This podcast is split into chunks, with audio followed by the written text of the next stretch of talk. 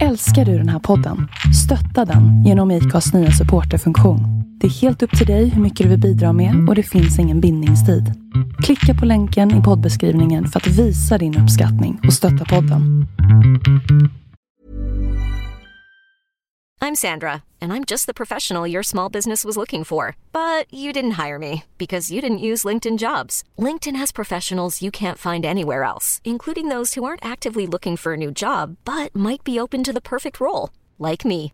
In a given month, over 70% of LinkedIn users don't visit other leading job sites. So if you're not looking on LinkedIn, you'll miss out on great candidates like Sandra. Start hiring professionals like a professional. Post your free job on linkedin.com/achieve slash achieve today. Life is full of awesome what ifs, and some not so much, like unexpected medical costs. That's why United Healthcare provides Health Protector Guard fixed indemnity insurance plans to supplement your primary plan and help manage out of pocket costs. Learn more at uh1.com.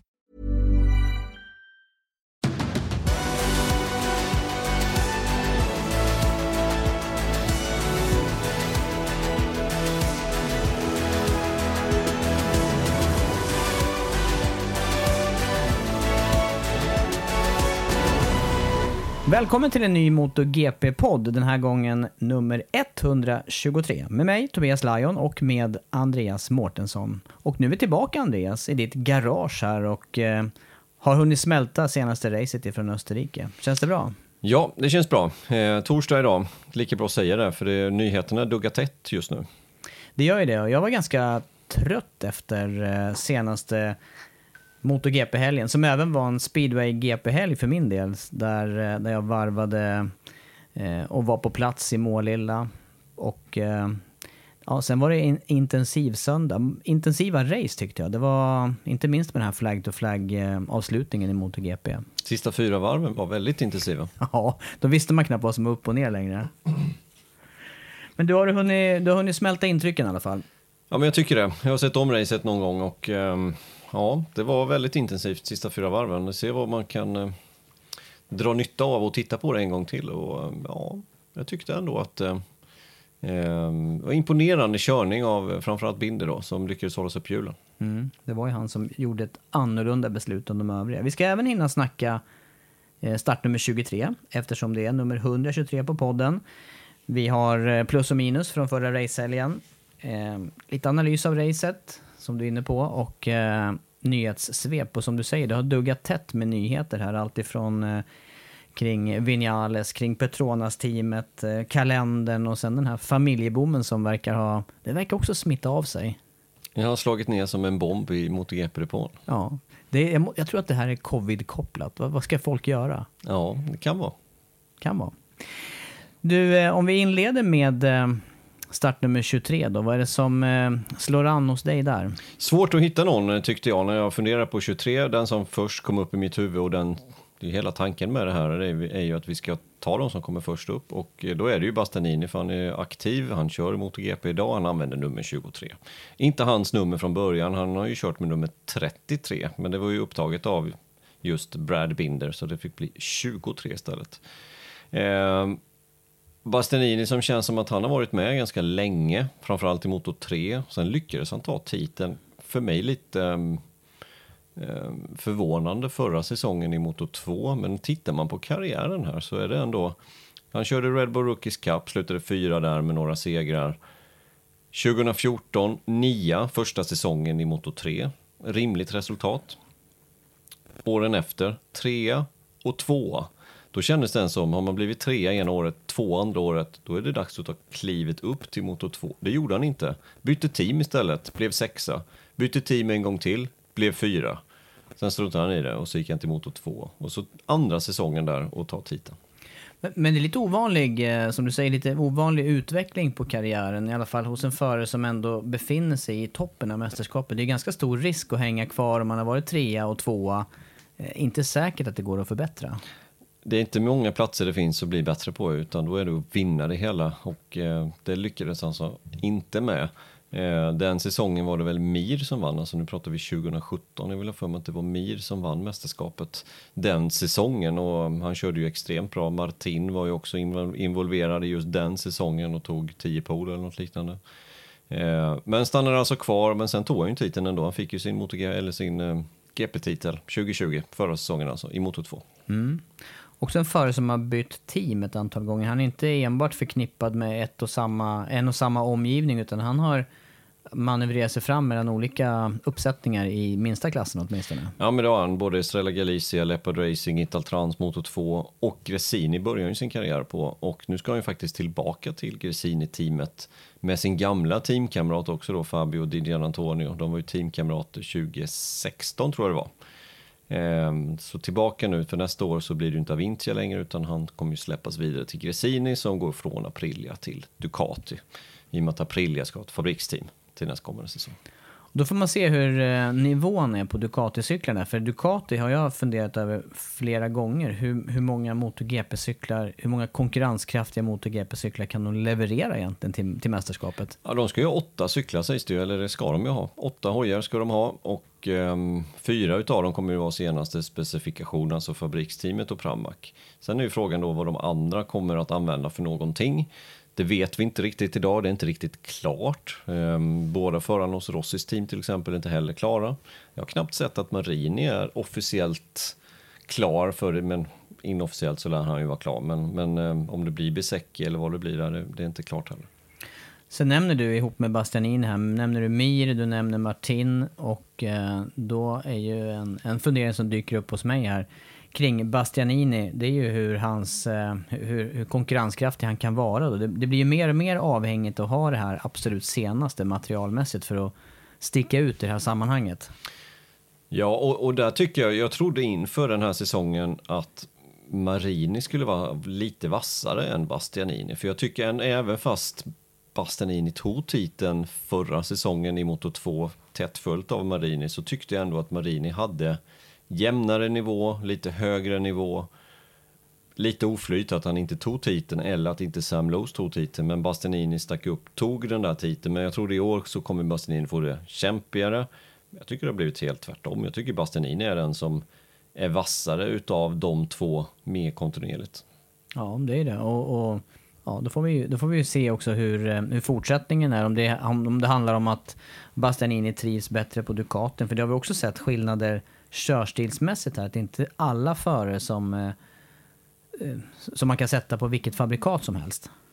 Nej, exakt. Eh, vi får se helt enkelt om, om man fortsätter sin utveckling. Jag tycker han har gjort det helt okej okay, första säsongen.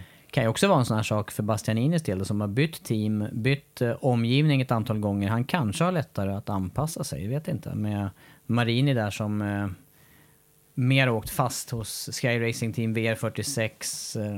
Ja. Jag, jag spånar bara. Han ska ju byta team igen, men vi vet ju att de behåller sina crew chiefs i, i Ducati. Försöker från, från första gången de kom in i GP och, eller i MotoGP och behålla samma.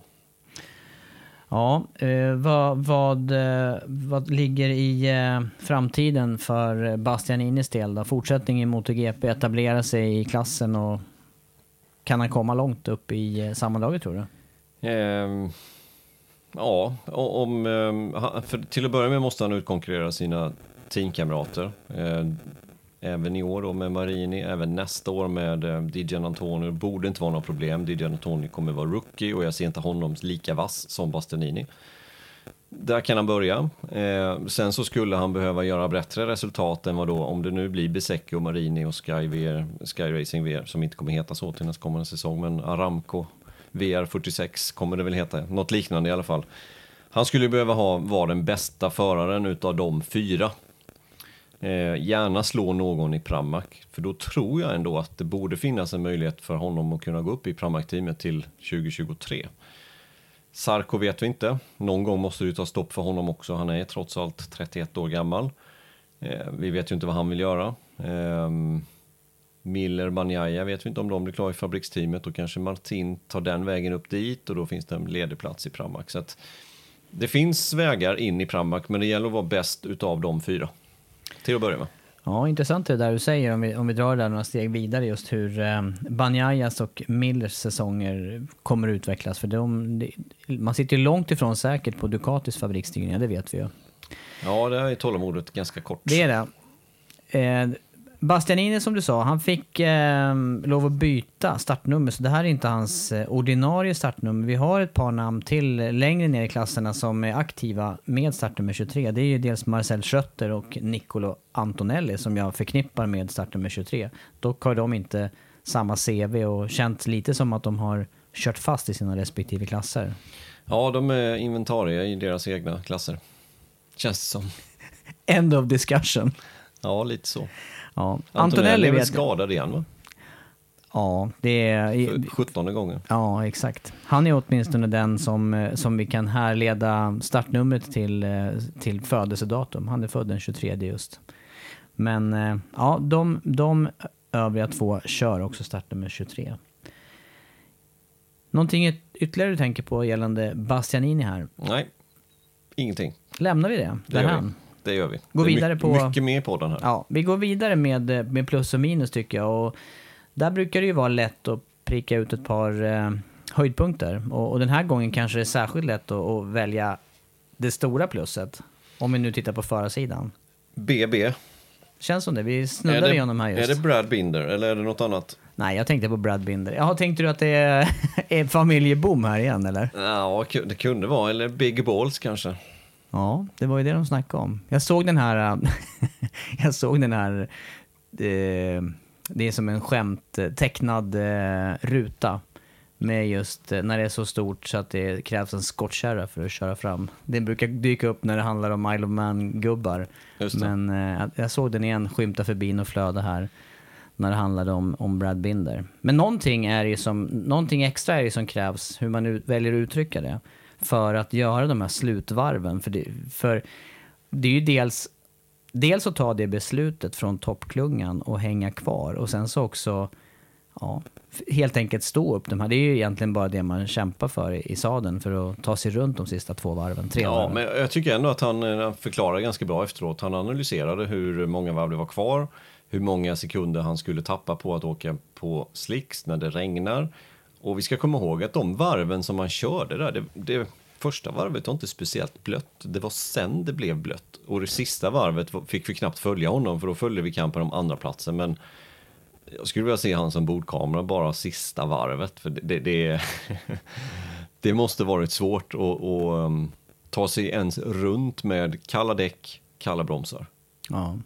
Det, det, och vi, vi, vi såg ju det på andra förare, hur cyklarna vrider sig nästan runt sin egen axel och vill ställa ut under acceleration, ställa ut under inbromsning och sen det här bara bedöma var ska man bromsa när man inte har något fäste överhuvudtaget.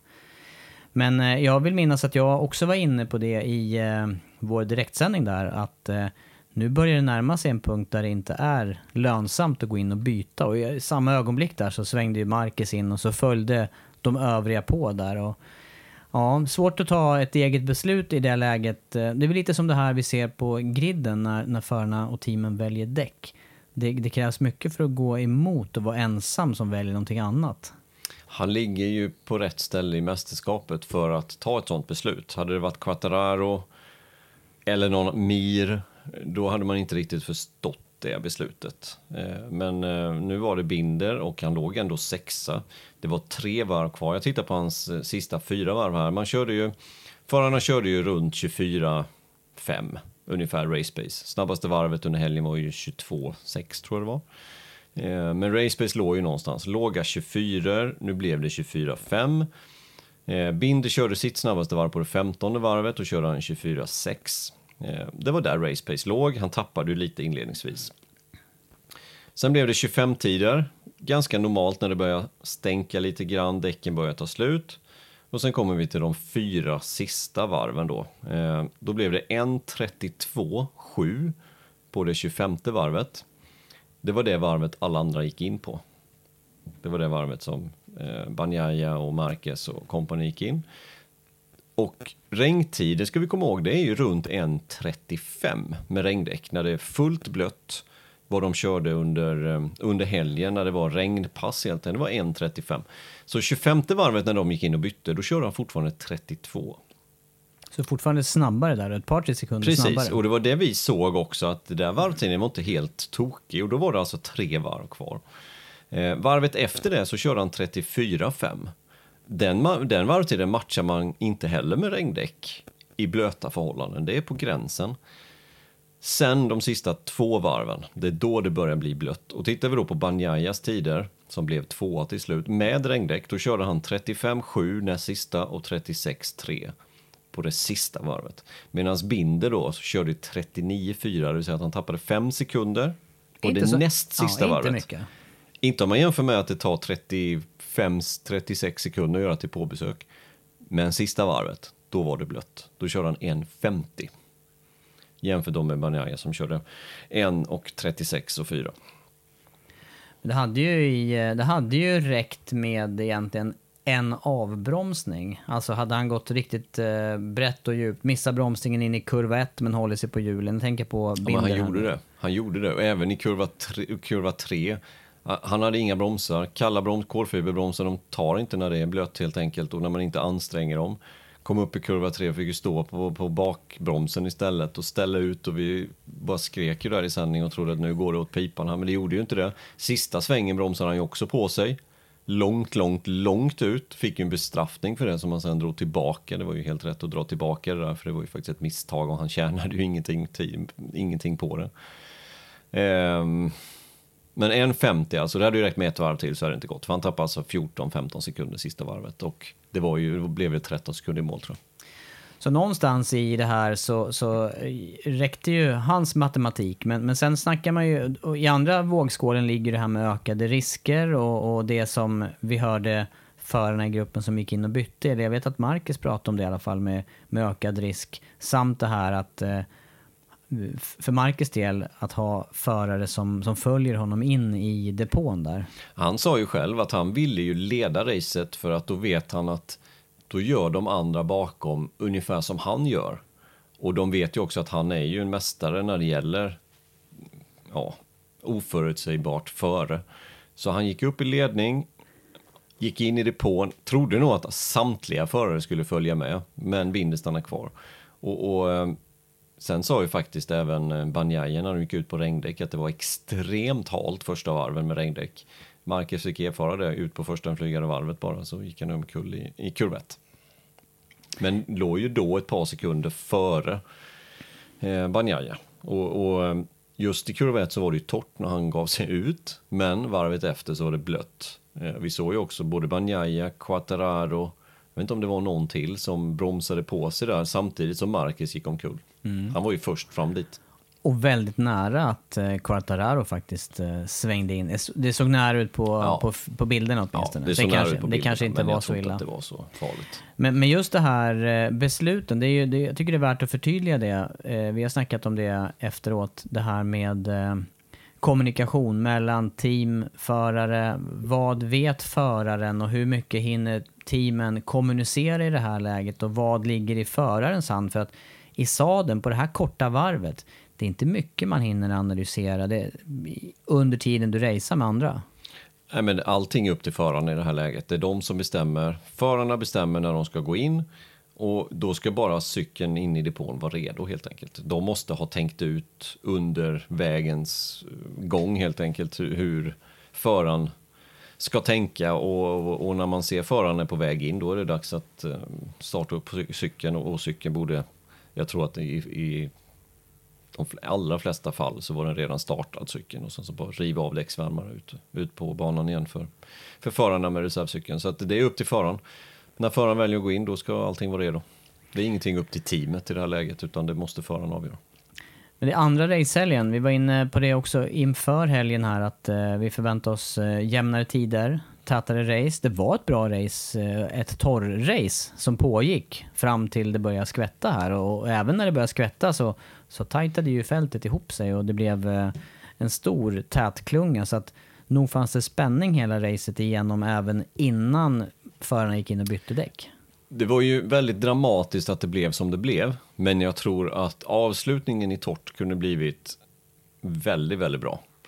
Eh, för Marcus var verkligen on fire det här racet. Han var, han var nästan tillbaka där man brukar se honom, förutom den här kraschen han gjorde sen. Men fram, fram till dess att det började regna så tycker jag vi såg skymt av den här Marcus som ändå med ganska lätthet kan åka med och spara sitt däck. För han körde på det mjuka däcket, det mjuka bakdäcket och var den enda i startfältet som gjorde det. Och sa själv efter racet att han har problem med fästet bak och då har vi ju sett Hondan har jättestora problem med just fästet bak. Så därför valde han en gummiblandning mjukare men kunde hålla liv i däcket för tempot inte var så vansinnigt högt. För Banjaya mäktade inte med att åka låga 24 höga 23 Det var egentligen bara Quattararo som hade den förmågan.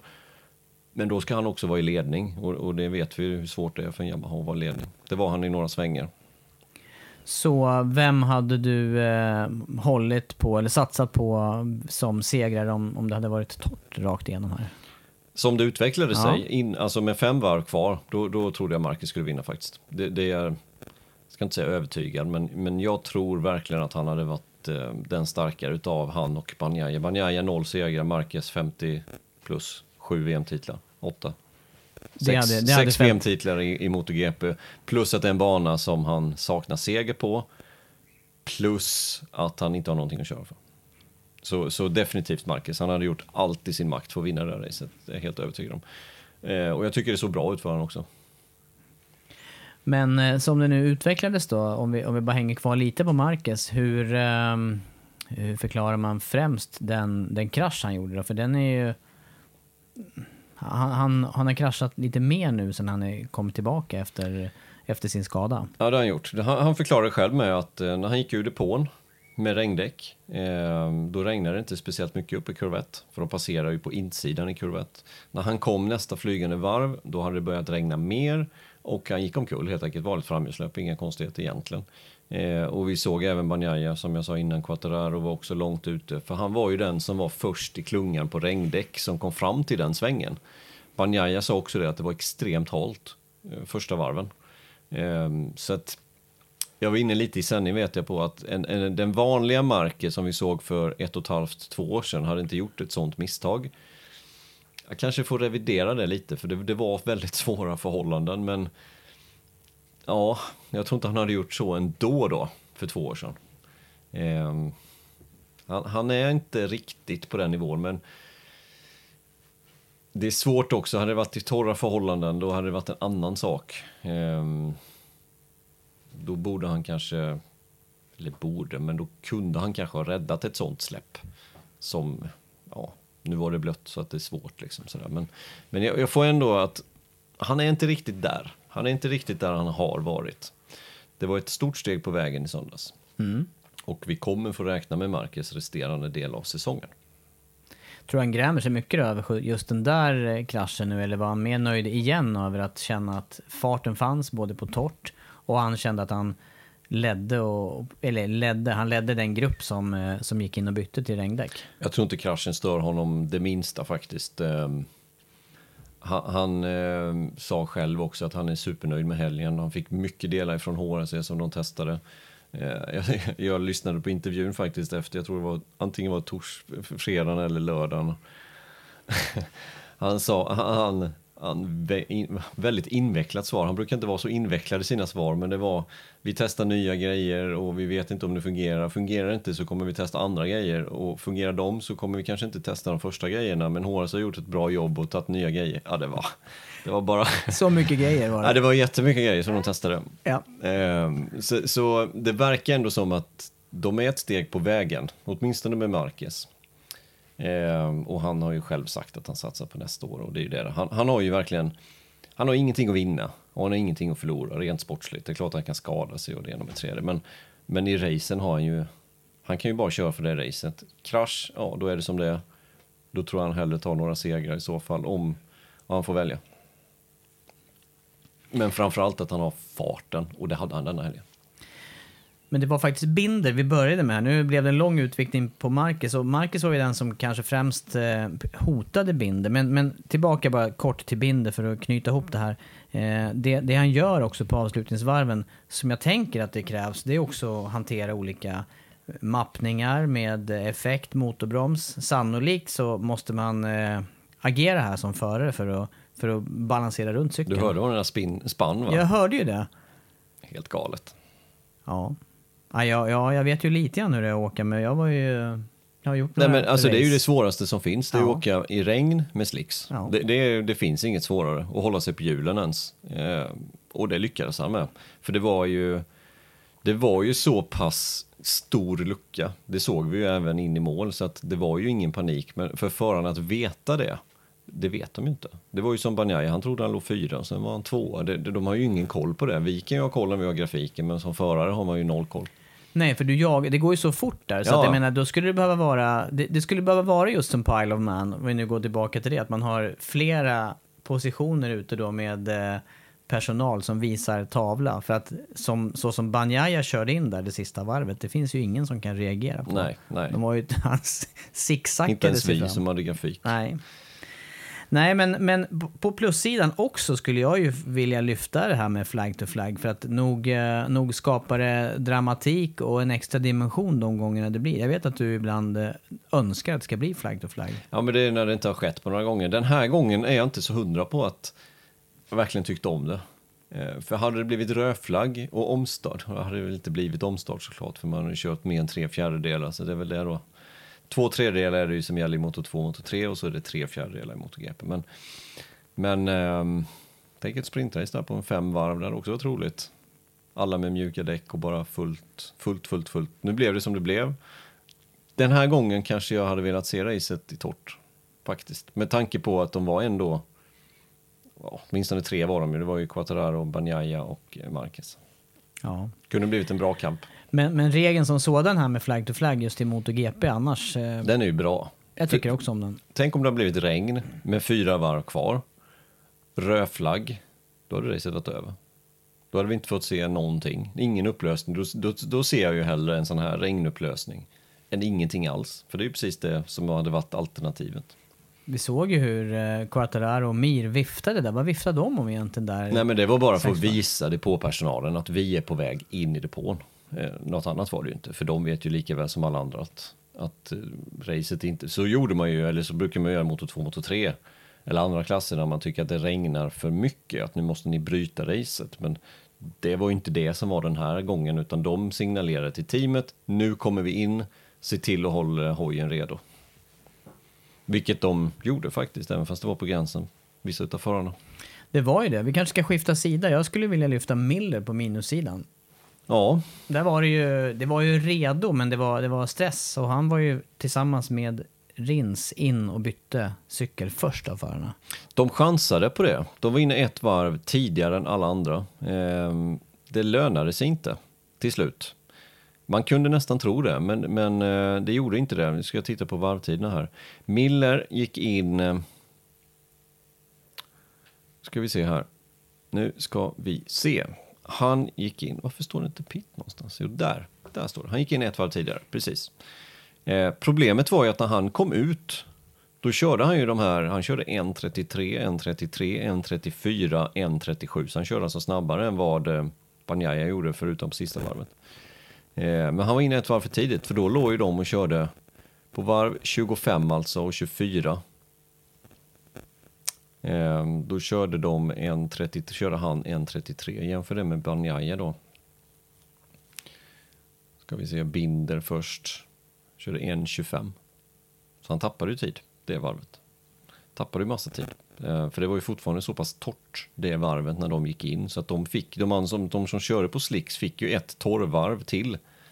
Medan eh, Miller och Rins tappade massa tid. Till slut, över mållinjen, så blev det 28 sekunder differens till, eh, till Binder som vann då. Mm. Då låg de väl nästan 10 efter när de gick in också. Ska vi komma ihåg.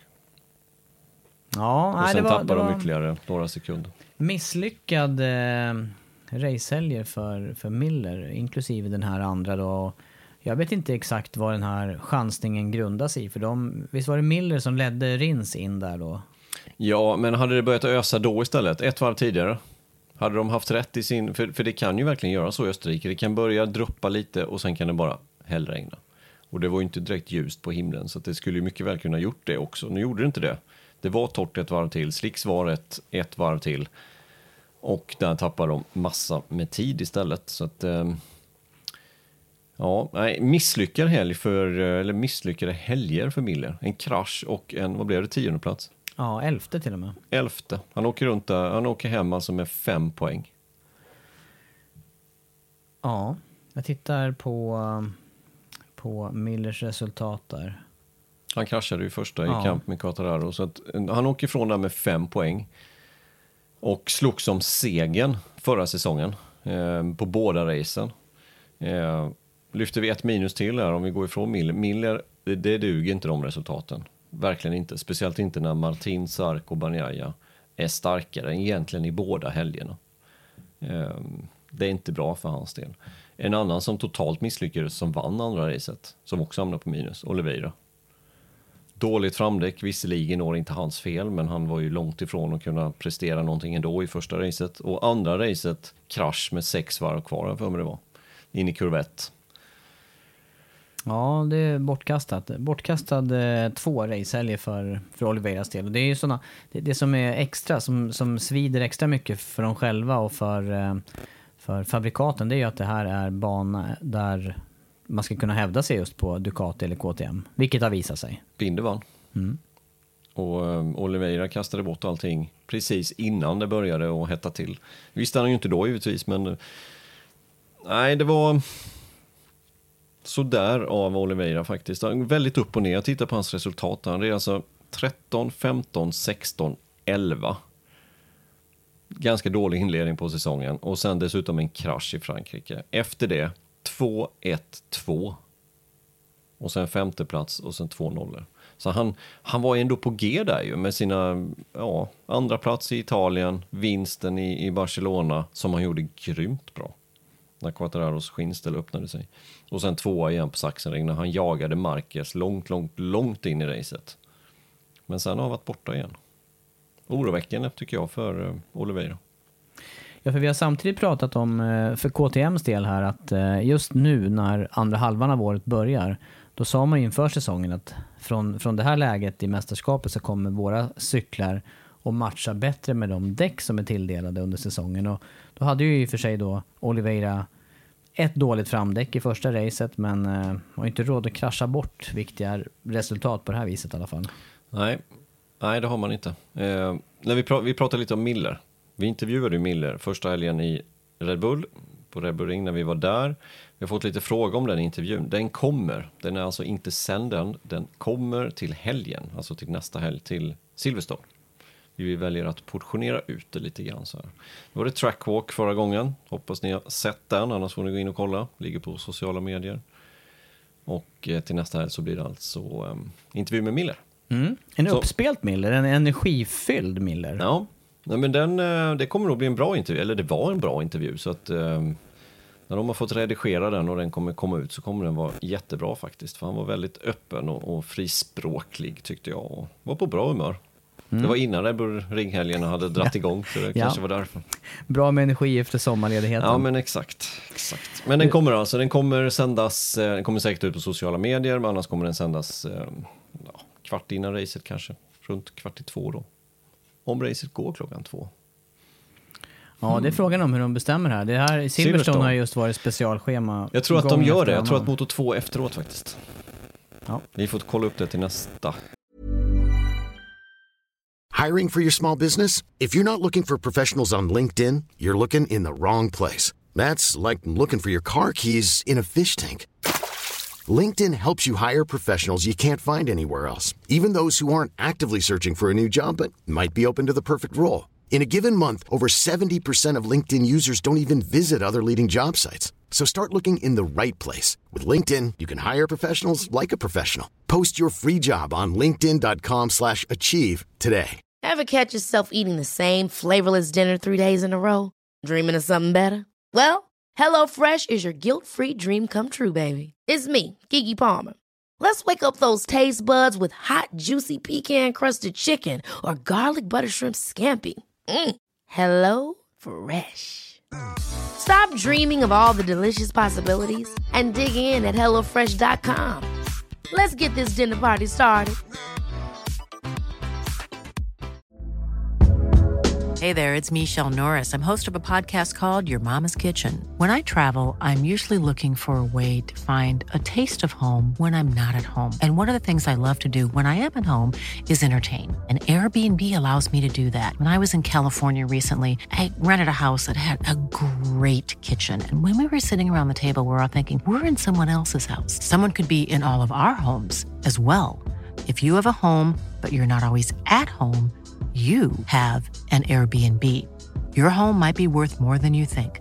Find out how much at airbnb.com slash host. Eh, Veckans sport. Vi kikar. Du, eh, någonting ytterligare att lyfta på minussidan så kan vi kliva ur de här punkterna sen på en, med något positivt. Jag tänker på, apropå resultat här och måste resultat, så, så kan vi konstatera efter helgen att eh, Quartararo drygar ut eh, VM-ledningen och Sarko framförallt tappar ju mark. Han tappar ju dessutom två placeringar. Nu har han två pinnar bakom Banjaya och Mir. Eh, Sarko ah, kan, han lyckas ju inte fullt ut så bra som Martin i första helgen såklart. Eh, och sen en krasch här i andra racehelgen. Kostsamt med tanke på mästerskapet. Ja, mycket. Han åker ifrån alltså med eh, en sjätteplats, det vill säga 10 poäng. Eh, nej, det, det, var inte bra för, eh, för Sarkos del. Han gjorde ju faktiskt en krasch där även på warm-upen i kurva 9. Så två krascher samma dag i samma sväng alltså. Eh, nej, han, han har ju en förmåga att göra de här misstagen. Portimao också misstag. Har inte råd med det. Nej, och samtidigt vet vi ju båda att det är en sport där, eh, där till och med små misstag kan bli stora konsekvenser. Jag menar att det blir en nolla av ett sånt här misstag. Egentligen så handlar det om att han missar växeln i Portimao. Och eh, vi vet ju i övrigt hur de här krascherna går till då in i kurva 9 till exempel. Lite hög hastighet, men nej. Man har ju inte råd med, med eh, motståndet, Quartararos motstånd, eller mot, om man nu pratar en titel så är det, det är tufft för, med för mycket nollor. Och det, han har ju inte heller eh, segrarna som väger upp poängmässigt. För vinner man mycket då kan man ju, då kan man ju jämna ut några nollor. Ja, exakt. Nej, han, han, det känns som att han får ta i allt vad han kan för att hänga med. Och när han behöver kliva över gränsen då, då går det inte bra helt enkelt. Eh, nu tappar han värdefull... Farten har han ju, det är det som är grejen. Han har ju startat, om vi tittar kval, han har startat eh, som sämst i andra startled. Så att farten på kvalet finns och jag tycker farten fanns den här helgen. Eh, redan FP1 så hade han bestämt sig för att ja, nu, nu ska vi ta det här. Han visste att det gick att vinna på den där cykeln, Martin hade precis gjort det. Men sen kändes det som att han toppade formen två dagar för tidigt. Mm. Ja, det är frågan om det räcker hela vägen fram. Men det är eh, 49 poäng nu upp till eh, Quartararo. Ja, det är för mycket. Eh, för Sarkos del är det för mycket. Jag har inte helt skrivit av de andra två där, alltså Banjaya och Mir. Jag tror att de kommer bli giftigare än vad Sarko kommer bli resterande del av säsongen. Och framförallt Mir som faktiskt tar in poäng eh, i båda racehelgerna på eh, Quattararo. Kanske kopplat till den här utvecklade sänkningsanordningen bak på Suzukin. Ja, kanske. kanske. Ja, minus på Sarko i alla fall. Eh, plus eh, skulle jag, jag skulle vilja ge plus till, till Martin. Eh, och det är egentligen kopplat till båda racehelgerna. Det var ju seger, första i klassen. Och sen backar han upp det med en pallplats, trots att det blir ett flag-to-flag-race. Så vi ska komma ihåg att det här är ju han är ju i lindan av sin MotoGP-karriär. Det är nytt för honom allt det här. Tre pod på sju race. Ja, dessutom. Det är bra. Sex race menar jag. Sex race. Tre Nej, pod, det är hälften nu. Stort plus för hans del och det här handlar också om förmågan att anpassa körningen. Och jag tyckte man hörde det även under, eh, under helgen här. Eh, just när andra förare analysera sektortider här, att Martin var något alldeles särskilt i sektor 3. Och då att hitta det som rookie, det är ju, då är det något alldeles extra. Ja, det är det. Eh, jag funderar på Martins resultat här och jag tittar på hans, vad han gjort tidigare under säsongen. Han har ju bara kört sex race, han var ju borta fyra race där på grund av skada. Jag körde ju den här banan i eh, första helgen när vi var där.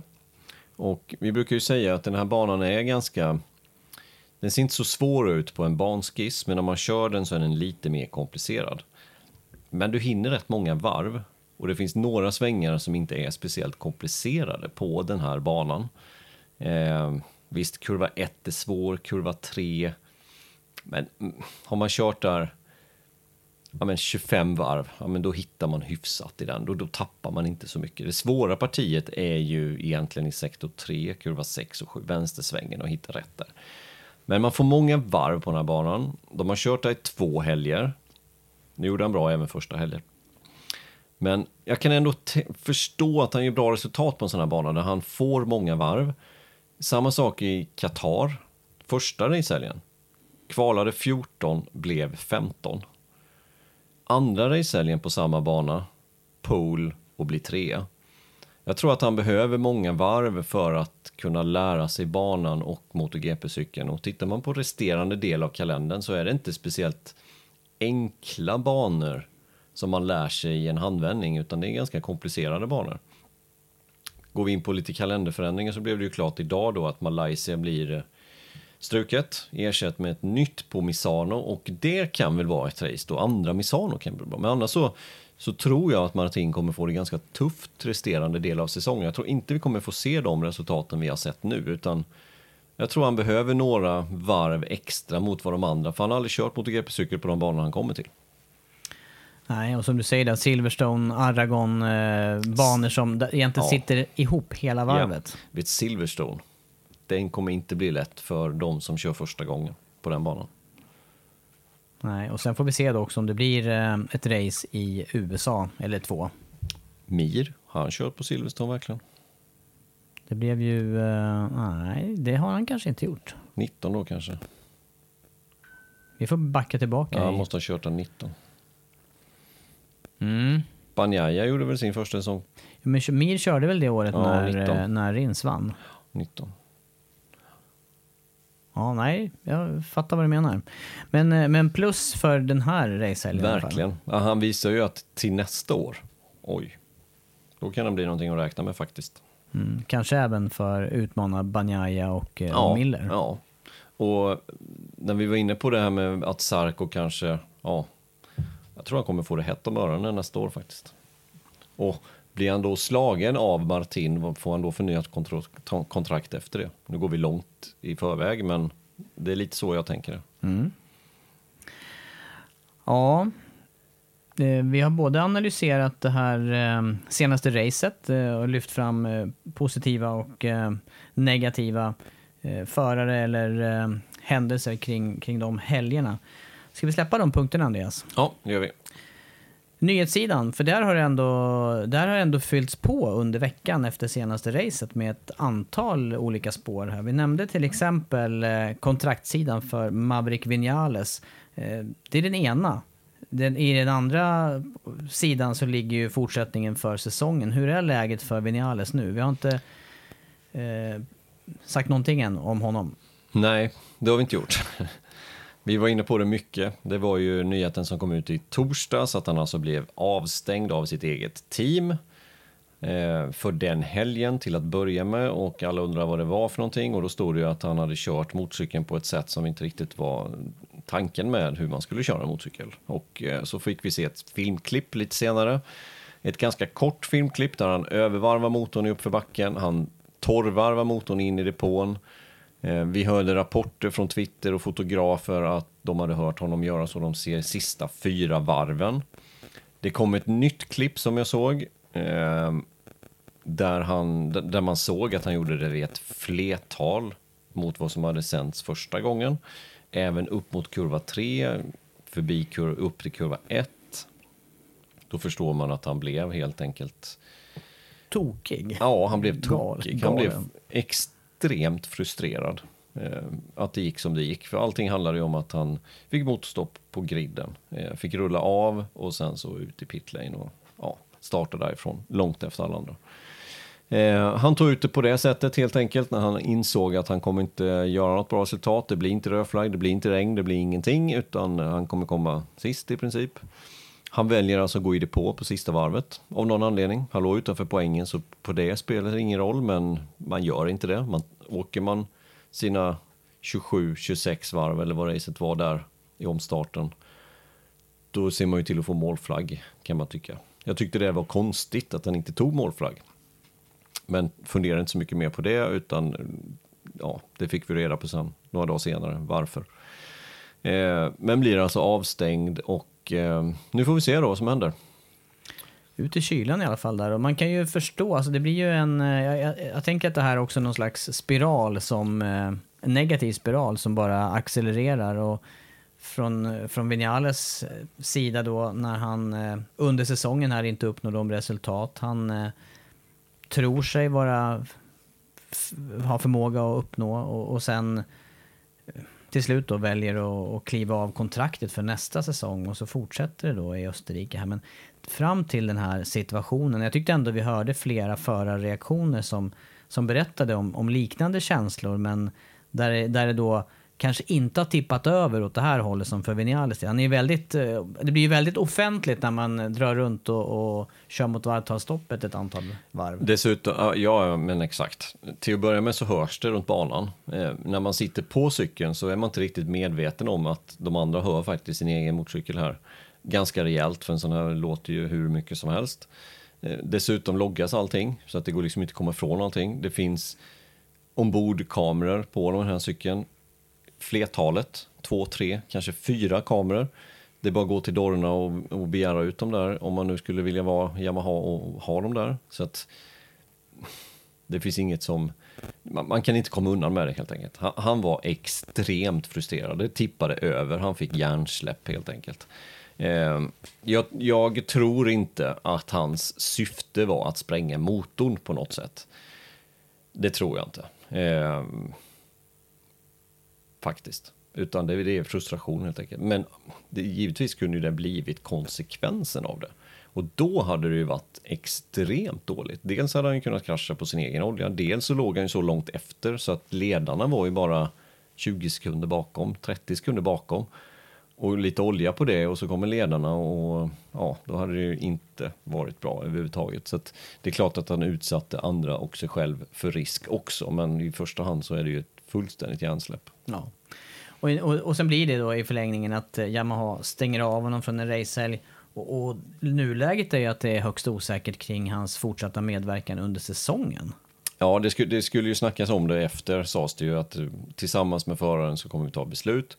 Han gjorde ju faktiskt en, en avbön på det här. Han bad om ursäkt på tre tv-stationer tror jag faktiskt. Han började med den italienska, det är lite intressant. Han är faktiskt spanjor.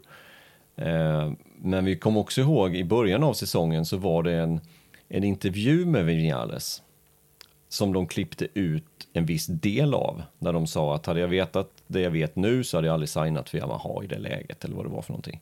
Det gick han ju ut sen på Twitter och dementerade att det är taget helt ut sin eh, kontext. Och titta på intervjun ungefär så kommer ni förstå varför jag sa på det sättet. Jag tror inte Vinales var så nöjd med spansk eh, media efter det.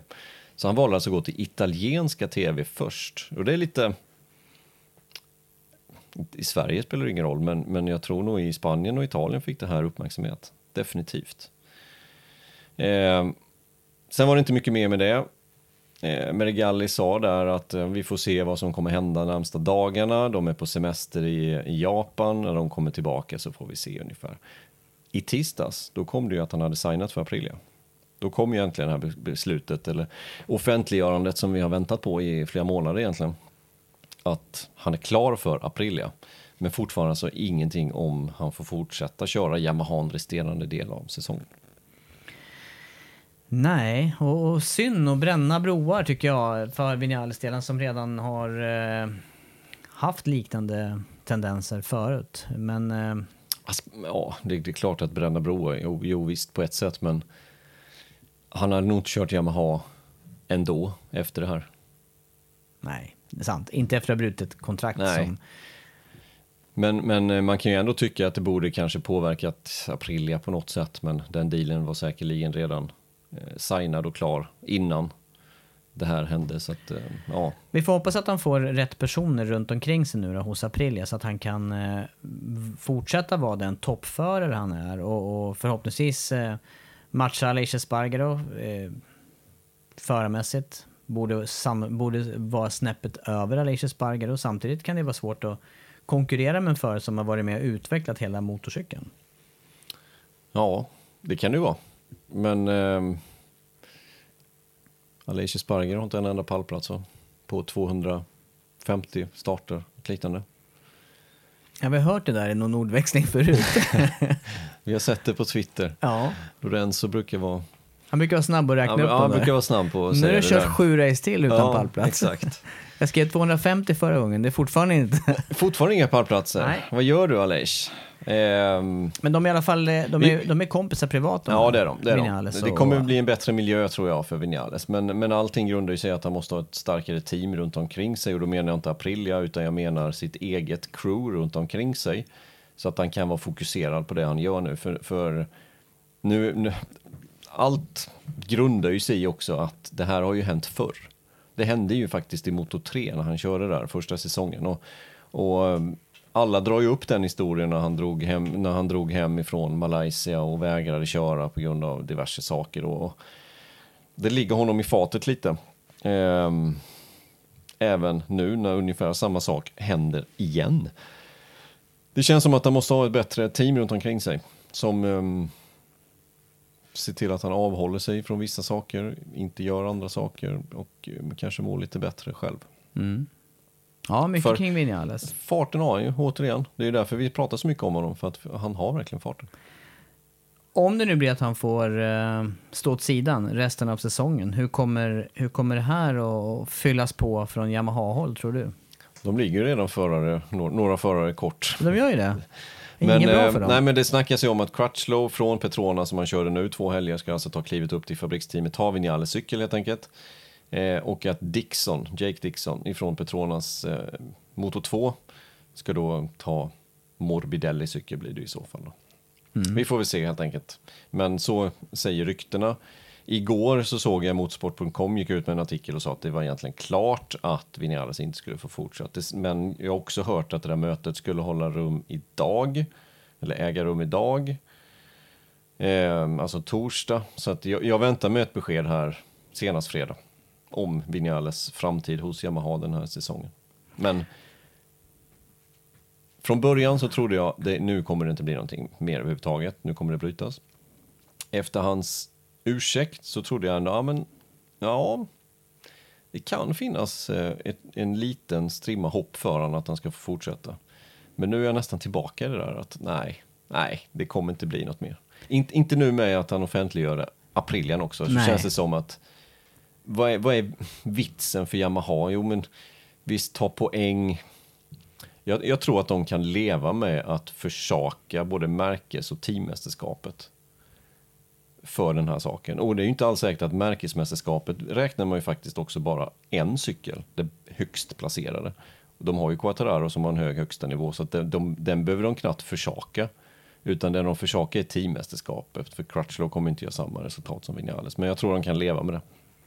Ja, jag är också inne på det. Annars hade han kunnat vänta Vinales med att offentliggöra Aprilia-kontraktet lite till här för att se om, om det finns möjlighet Ja, att men köra han, vidare. han kände väl att nej men nu, jag skiter i vilket. Jag bara offentliggör det där nu så vet alla vad jag ska göra och så det, får det bli som det blir.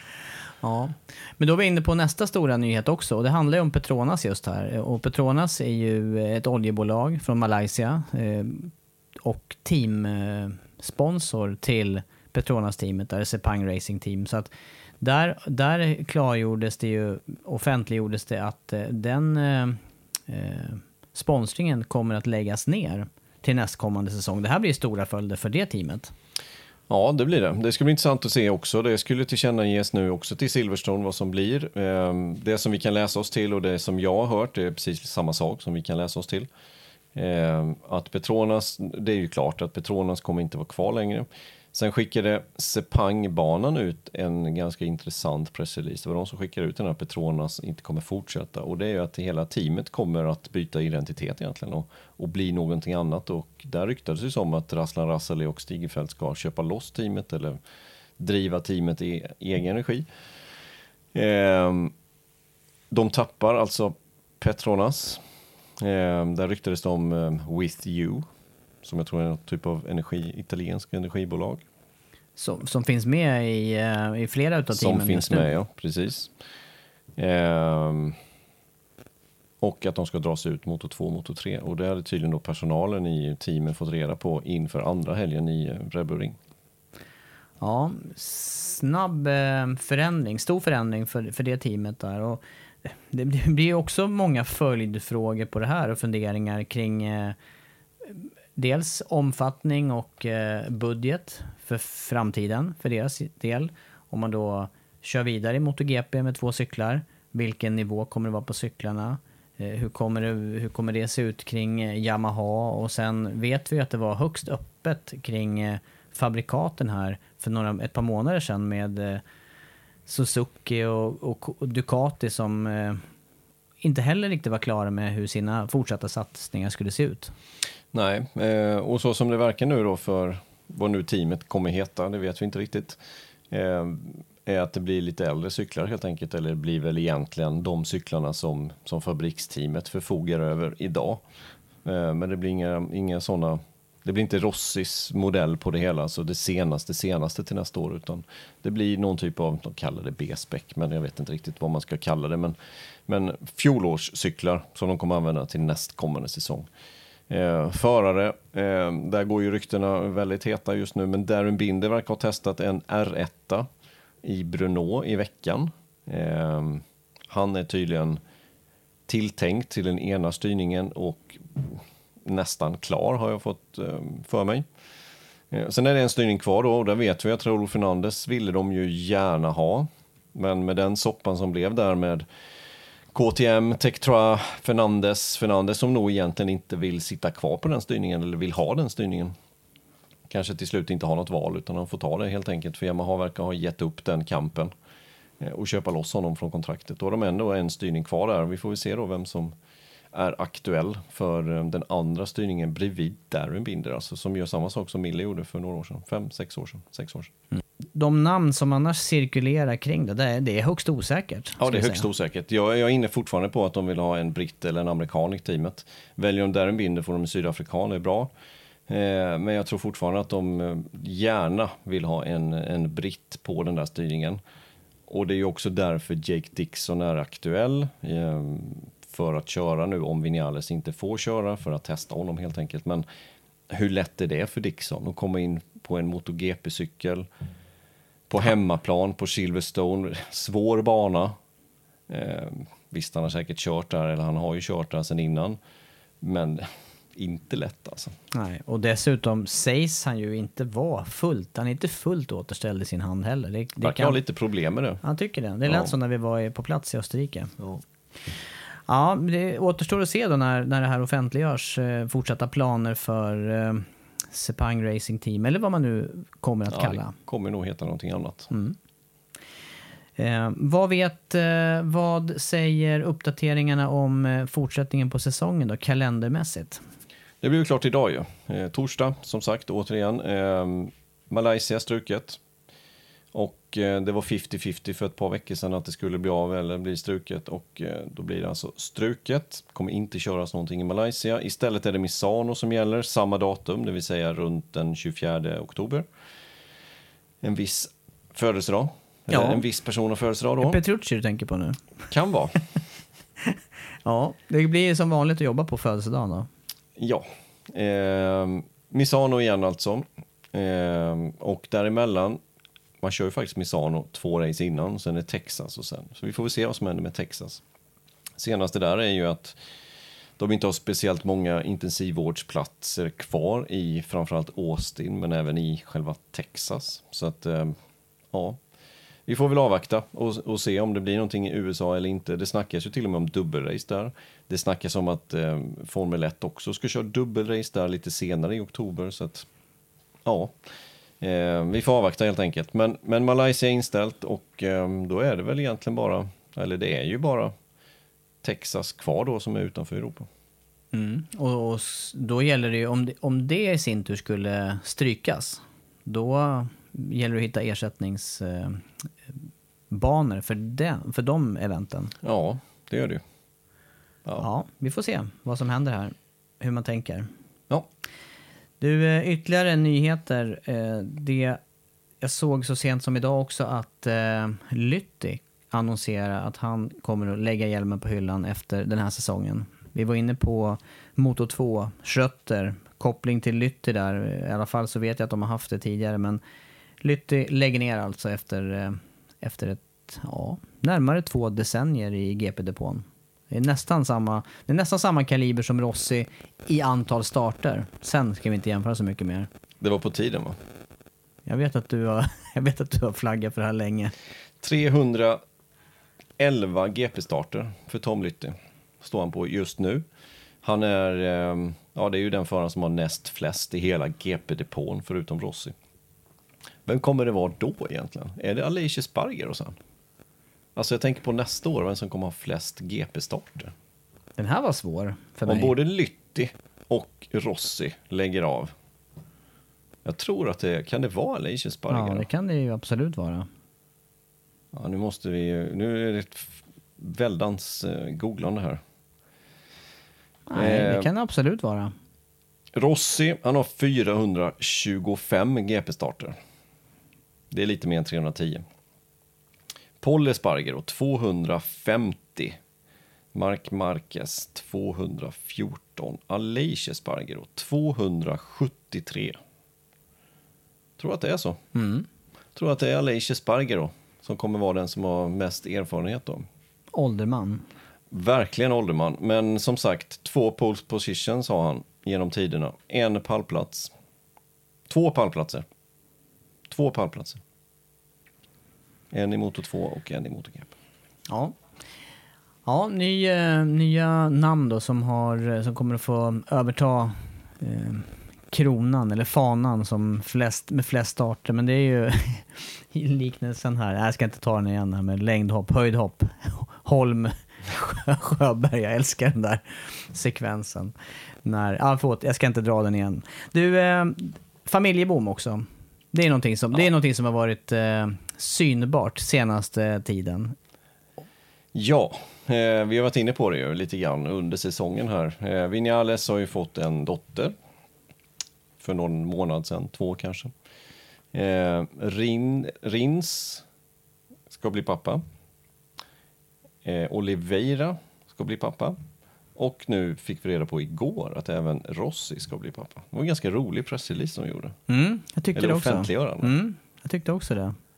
Jag zoomade in på den där namnbrickan på Rossis bröst där. Det var, det var hans logo. Ja, det, var, det, var, det var bra gjort alltså. Det var bra. Ja. Barn, giftermål, Ja, familjebildning. Mir, Mir har gift sig. Eh, Oliveira har gift sig. Mycket nu. Vad säger du då som eh, gammal racingförare? Vi, eh, vi snackar ganska mycket inför säsongstart där med eh, Vinales, eh, hans nya roll då som familjefar. Eh, det, kan ju, det kan ju slå åt två håll det här. Antingen så, är det, antingen så gör det att det på något vis lättar upp och minskar pressen på det man gör på banan. Eller så blir det splittrat och, och går åt ett annat håll. Mm, precis så. Och så tänker jag fortfarande. Ehm, ja, precis så tänker jag fortfarande. Och jag vet inte vad jag egentligen ska säga, för det, det, det kan gå åt båda hållen. Det går inte att säga någonting är rätt eller fel. Men hade jag suttit i Quattararos kläder idag ehm, så hade jag nog sett positivt på det. Att de andra har fokus på lite andra saker. Mm. Jo, jo, jo. Det vet ju vi med familj. Som det, det, tar, det splittrar ju. Det är klart att det gör det. Det går inte att vara helt... Det går inte att ha skygglappar på för allt och, och köra på i, i gamla hjulspår. Det blir förändringar oavsett. Mm, det blir det. Det är väldigt många just nu inom en kort tid. Det brukar ändå vänta tills förarna kanske är en bit över 30 nästan. Men de här förarna vi rabblar upp här, de är ju knappt 25. Nej. Å andra sidan, om man jämför det med övriga yrkeslivet och om man jämför med det här med senare familjebildning i samhället och ökade medelålder, ökad medelålder för förstföderskor, då, då räknar man ju ofta in sånt här med utbildning och fast jobb och tryggad inkomst. Det känns ju som att de här har det. De har tryggare inkomster har de. det, här, det går ingen nöd på dem i det läget. De har råd att köpa en barnvagn extra. Ja, ja. och Det även en tvillingvagn om det skulle behövas. Ja, exakt. Och en resevagn med för den delen. Så att, Och större eh, bil. Ja, bilar. Ja. Mm, Så det, det är inga problem. Eh, men eh, fokuset. Fokuset. Det är ingen risk. Det, är, det är inte riskfritt att köra den här sporten. Och när man blir förälder så ändras syn, eh, synen på livet oftast. Sen är det inte säkert att det gör det hos alla. Ehm, det kan vara positivt. Vi var inne på det med Vinales. Jag var beredd på att skriva under papperna där att det här har gjort gott för honom och fått ett annat fokus i livet från kanske, ja, som vi såg förra året. Men nu har han kommit tillbaka i gamla hjulspår och ändå har högst tveksamt sätt att bete sig på. Så att, ehm, mm. Mm. Och det här var ju efter Qatar, de, de inledande två helgerna, det såg Ja. ju riktigt lovande ut. Det- Med en seger, Ja. första. Ja. Så ja, jag vet inte. Jag hade, som sagt, jag hade inte... Ja, hade man varit i Quattararos kläder och sett vad de andra runt omkring sig håller på med på fritiden så hade jag nog varit rätt positiv till det. Ändå. Ja, han kan ju vara det också poängmässigt här med, med det övertag han har. Men eh, ja, det är det, det är det senaste på, på nyhetsfronten i alla fall och någonting att reflektera över. För det är, en ovan, det är, det är nog en, en boom får vi nog sammanfatta det som. Verkligen. Kul för Rossi tycker jag. Verkligen kul. Och ja, jag, ja, jag, är, jag är nästan lite rädd nu när han ska köra resterande del av säsongen. Alltså nu, beslutet är taget, han ska bli förälder. Han har annat i livet att se fram emot. Det är nästan som man bara kör inte. Det, det, Nästan. ja, jag, jag tyckte det när även Lorenzo skulle köra sista helgen i Valencia. Kör inte. Ja, jag kommer vara lite nervös över att det kommer hända. Jag bara hoppas att han håller sig skadefri. Det är, det är ungefär så jag tänker också. Och för mig hade det gärna kunnat, eller ha- hade, hade karriären också kunnat ta slut efter förra året. Eh, klara av Österrike, de race som var där och de händelserna. Ja, Andreas, eh, vad säger du? Har vi uttömt eh, ämnen för veckans podd? Ja, det har vi. Det var mycket ämnen idag. Det var och, det, va? ehm, nu äntligen är vår supporterfunktion igång igen på Acast. Den har legat nere lite. Det är inte vårt fel, det är Acast fel som har gjort något konstigt. Men nu är det igång i alla fall. Så tack till alla som stöttar podden, även på Patreon. Supertack. Det gör att vi kan hålla igång den här podden eh, varje vecka. Förhoppningsvis. Nu är det ju mitt under säsongen här, så nu är det ju nu är det bara att köra på. Laddad övrig motorhelg på våra kanaler kan vi säga. Det är Le Mans mycket- 24 timmars Det för är bil. mycket bilsport. Eh, MotoGP vänta däremot en vecka till, till Silverstone. Uppehåll alltså kommande helg. Jag ser fram emot den helgen. Väldigt mycket. Silverstone brukar bjuda på bra race. Senast var det grymt race mellan eh, Rins och eh, Marquez. Eh, den var inte på kalendern förra året. Eh, nej, det ska bli kul. Det får vi snacka upp nästa vecka. Tack för idag.